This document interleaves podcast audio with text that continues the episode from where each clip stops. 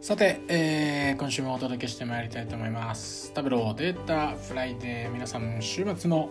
手時いかがお過ごしでしょうか？お相手は私 Tableau Japan 青木でございます、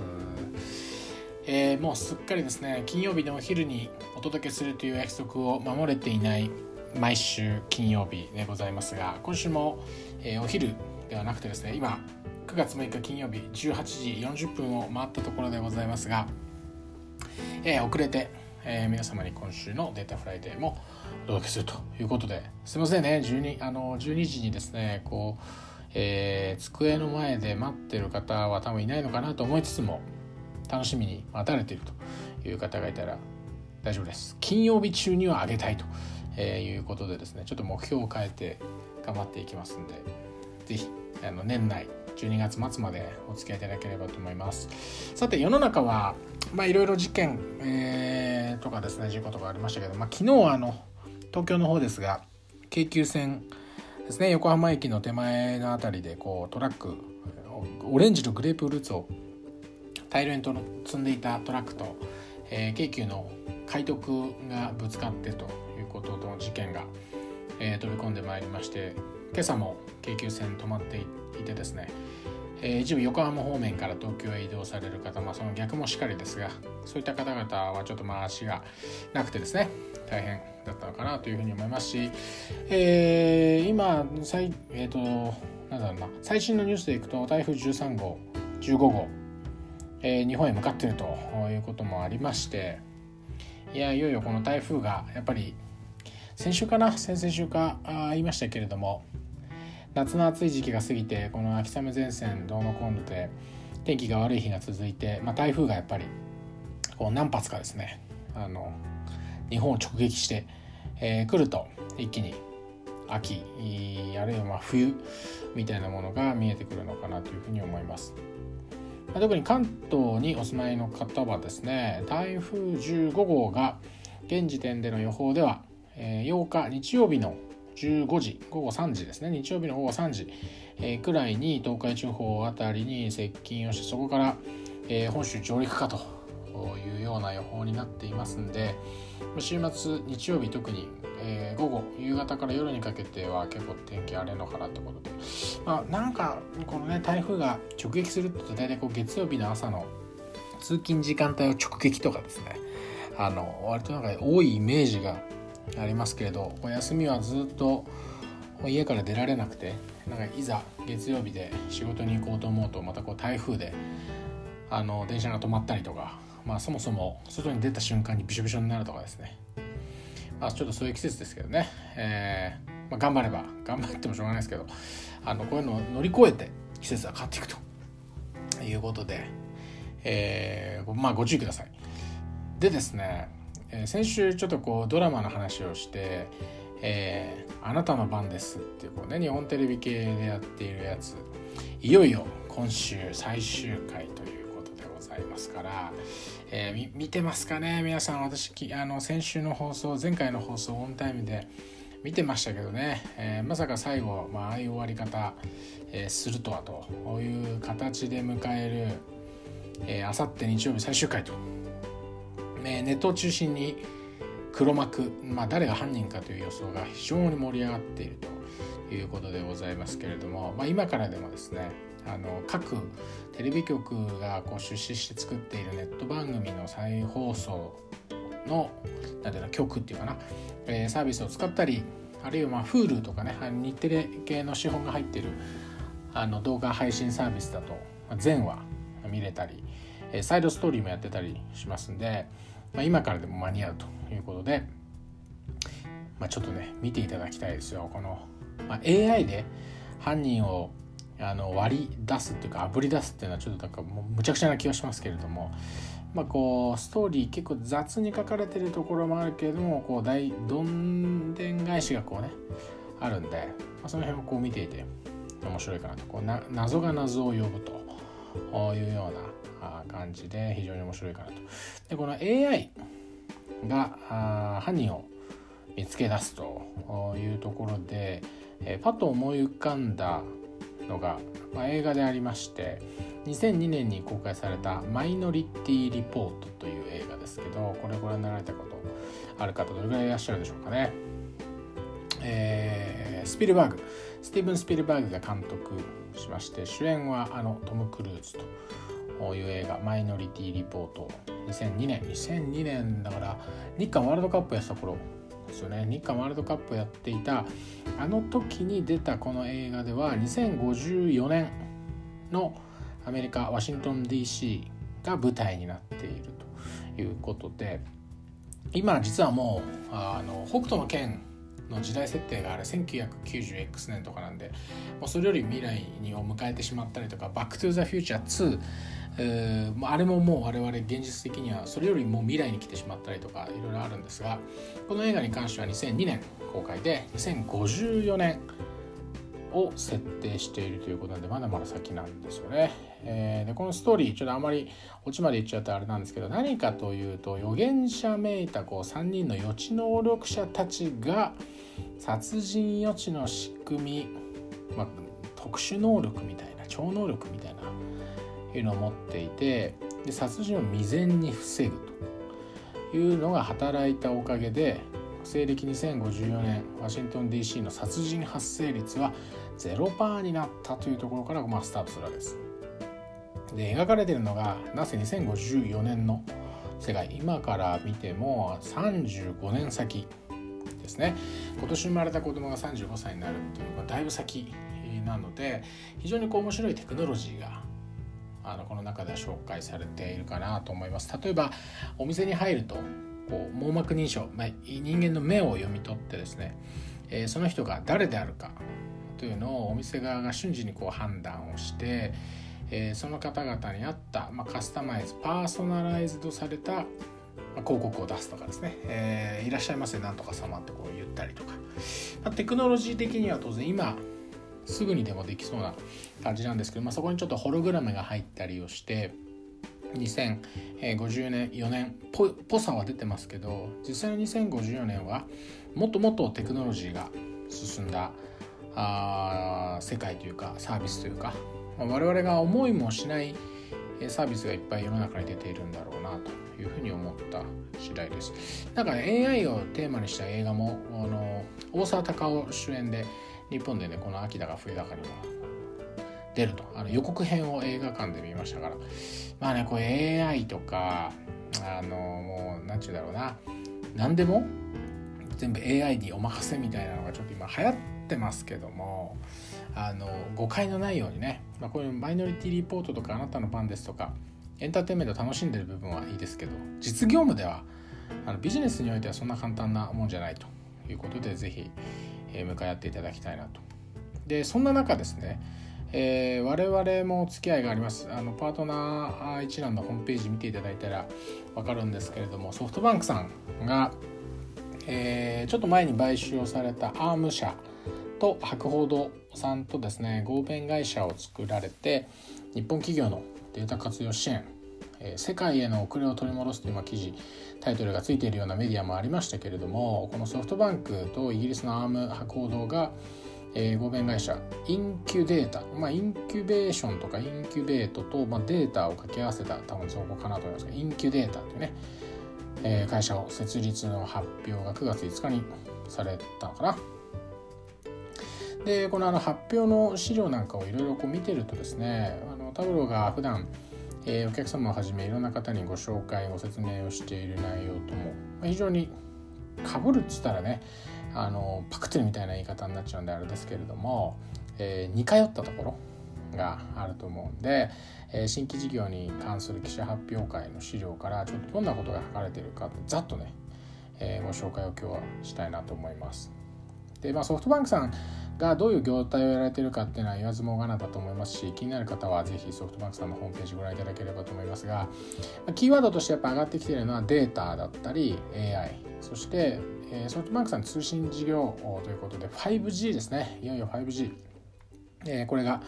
あの今年の秋とかにもいよいよ商用化かなというふうに言われてますけれども 5G でまたさらにこうテクノロジーが進むというかデジタル化が進むというか特に企業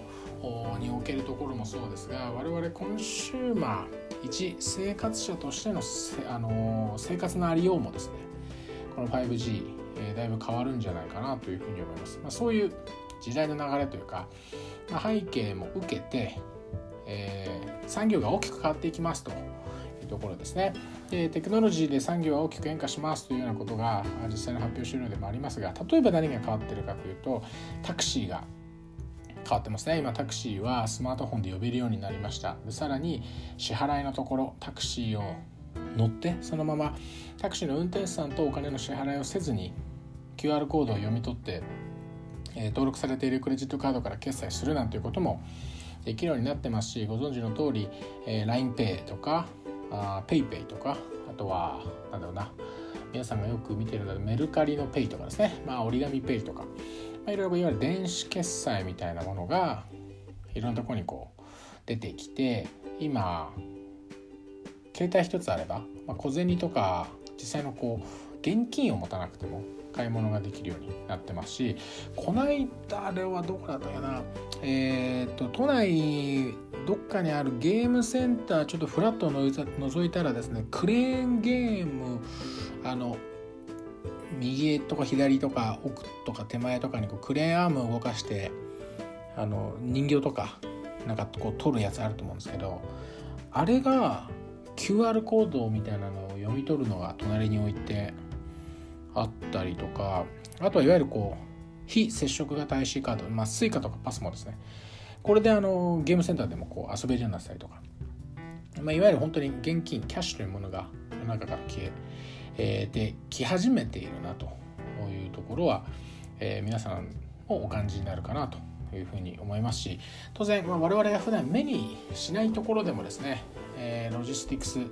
まあ、つまり物流ですね。物流が、まあ、よりデジタルでより効率的になったりとかあとは医療の分野まあ、もっと言うとこう文教ですね。学校運営とか学生に向けたところでも非常にこうデジタル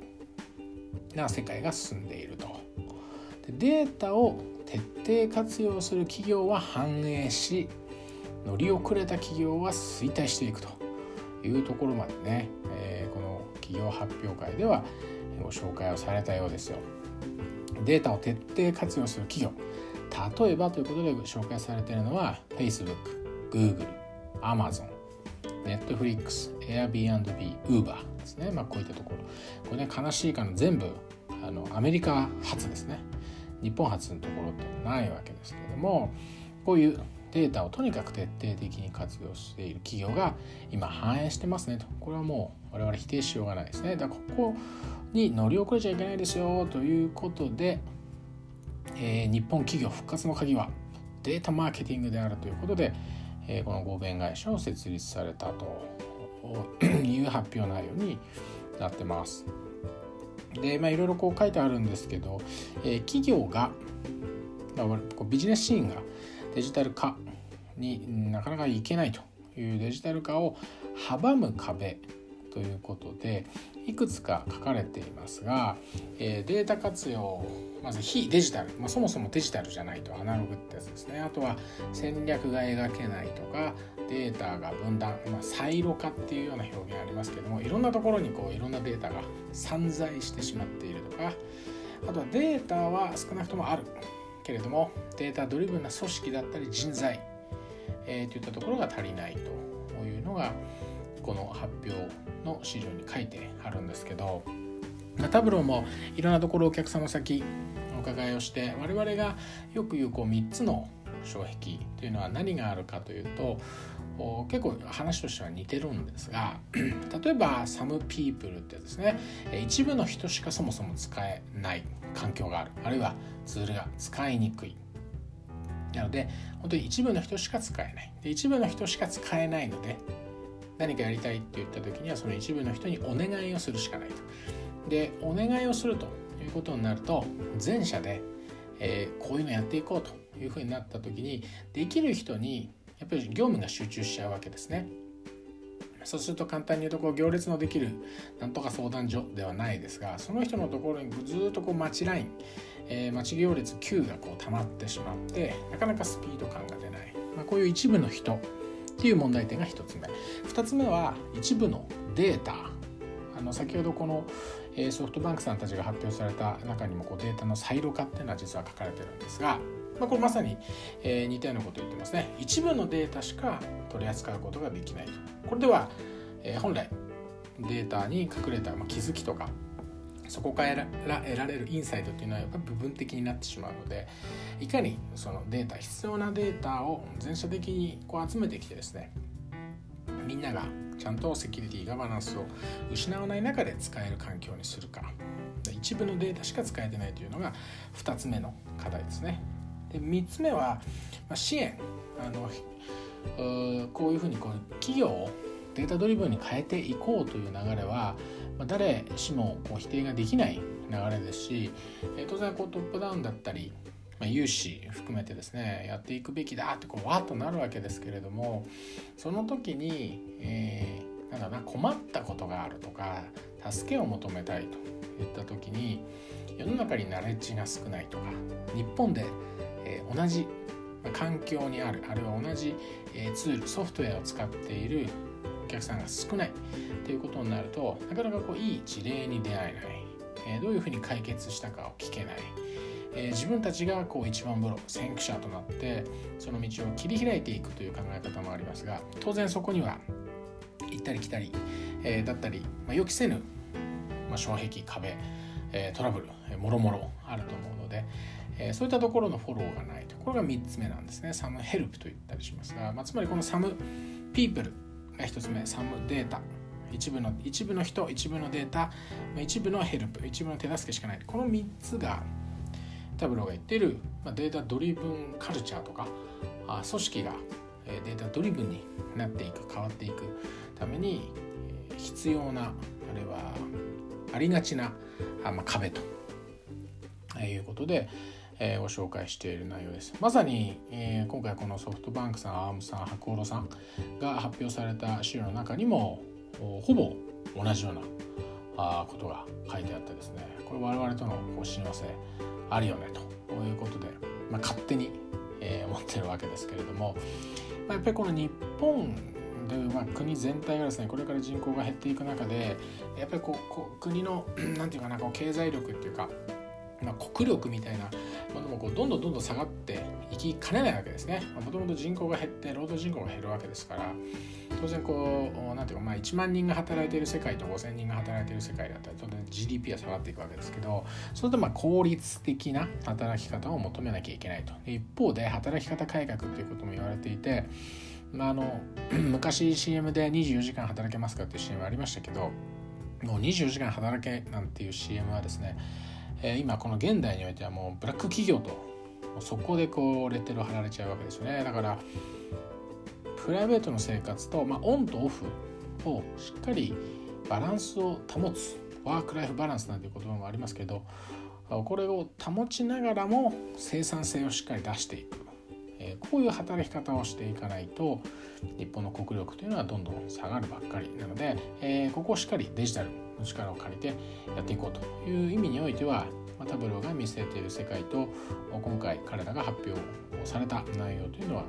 え非常にこう似通ったところなんじゃないかなと思います。あのぜひあのご興味がある方はですね、ま、Google でえー、いろいろ検索してもらうとやっぱりこういう記事とか出てくると思いますしいろんなメディアで多分これ取り上げてくる取り上げられてくると思うので、えー、そういったところで引き続きウォッチしていただいたらいいんじゃないかなというふうに思います。ちょっと我々もね、この、できれば、こうソフトバンクさんたちのこういうのり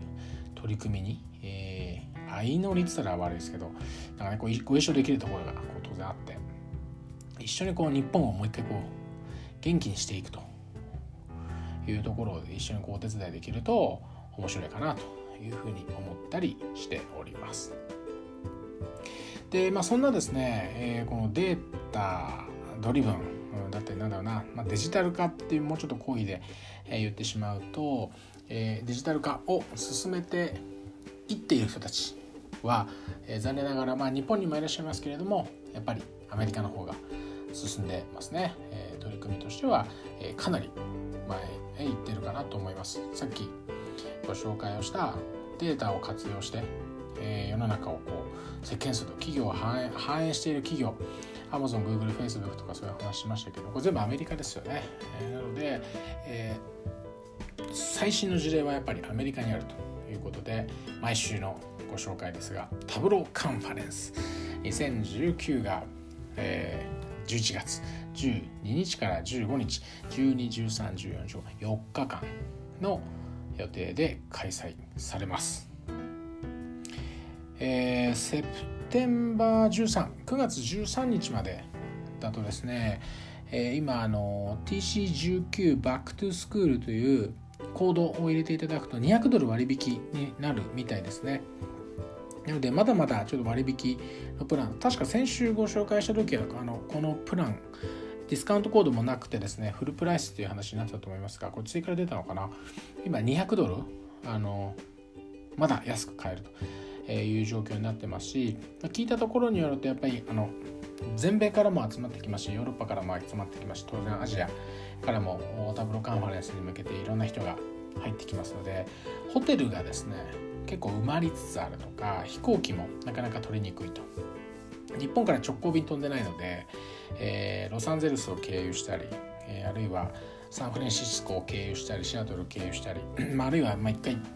とかもう内陸部まで飛んじゃって戻ってくるとか、いろいろあると思うんですけど飛行機取りにくくなっちゃうと思うんでぜひここ早めにですねどうもうぜひ行ってほしい。騙されたと思ってぜひ行ってほしいというふうに思います。あのやっぱりねこういう、うんまあ、事例とかレポートは結局日本でも、まあ、YouTube に上がるんだろうとかあのこうでしたああでしたなんてのはタブロ社員から聞けるだろうと、まあ、そういうのもあると思うんですけどね。これやっぱり何て言うんだろうな現場の臨場感って違いますよね。スポーツだってあ今日この後あの日本対南アフリカのラグビーありますけどやっぱテレビで見るのとえー、現地ライブで見るのっていうのはやっぱりこう熱気だったりなんだったりってこう感じるものも湧き起こってくる感情が違うっていうものもありますしもっと言うとスポーツだとその夜のねスポーツニュースで見ただけだと本当にダイジェストしか分かんないので、まあ、ダイジェストっていうのは本当にいいところだけをこう切り抜いたパッと結果だけを知るとかエッセンスだけをっていうのはいいかもしれませんけどやっぱりね現場に行って全部フルコンテンツ自分の目で耳で、えー、もっと言うとこう鼻でねその、えー、現場の匂いも含めて感じていただくっていうのはすごくインスパイアされると思うんで もうね騙されたと思っていやむしろ騙されてくださいというぐらいの勢いで言っていただきたいなというふうに思う次第です、えー、先ほども言いましたけど今ね200ドルの割引展開。してるみたいなんで、えー、ぜひぜひ行ってみてください。かな、えー、今日はそんなところかなと思います。えー、9月の6日金曜日です。あの9月は3連休これから多いんで、まあ月曜日2週連続3連休来ますけど、まあ、台風シーズンでもありますから天気予報はまめにチェックいただいて天気予報で今日の予定明日の予定週末の予定を変えていくっていうのもある種データドリブンですね。降水確率が何パーセントだったら表に出かけないってね数字による意思決定あやっちゃってますねということだと思うんで あまあ、ぜひあの天気予報を気にしながら、えー、スポーツの秋食欲の秋、えー、なんですか行楽の秋なんとかの秋いっぱいあると思いますけれどもぜひこの季節楽しんでいただければと思います。来週はどうにかお昼に放送間に合うように頑張りたいと思いますが金曜日中にお届けすることだけはお約束したいと思いますんでまた来週おや、えー、お会いしたいと思います。あ最後にえー、これも宣伝です、えー、9月の24日。9月の24日というのは今申し上げた3連休明け2度目の3連休明けの火曜日。9月24日に、えー、福岡でイベントをやります。このイベント私も行きます、えー、ちょっとこのデータフライで宣伝してこようかなと思いますがえーとどどこって言ったんだよな。国体通り？あの中洲じゃなくて国体あの福岡のアップルストアの近くの会場でですね Do Good Data 福岡というイベントの名前なんですけど Tableau をまだご覧になったことがないあんまりよく知らないという方を対象にしてイベントをやります。で当日はソフトバンクさんにもご協力をいただいてソフトバンクさんのソリューションを展示いただいたりあとはソフトバンクさんも販売をされているグルーブノーツ社のマゼランブロックス。これ機械学習のエンジンプラットフォームなんですけどこちらの展示も当日会場でやったりしますんでぜひ福岡に24日いるという方あるいはこれを聞いている福岡に行けるぞという方24日、えー、開けといていただいてタブロのホームページ行っていただいてイベントページに9月24日 DoGoodData のイベントサイトもオープンしてますのでぜひそこからご登録をいただきましてぜひ会場で皆様とお会いしたいと思います。ではまた来週ということで今週はここまでです。ありがとうございました。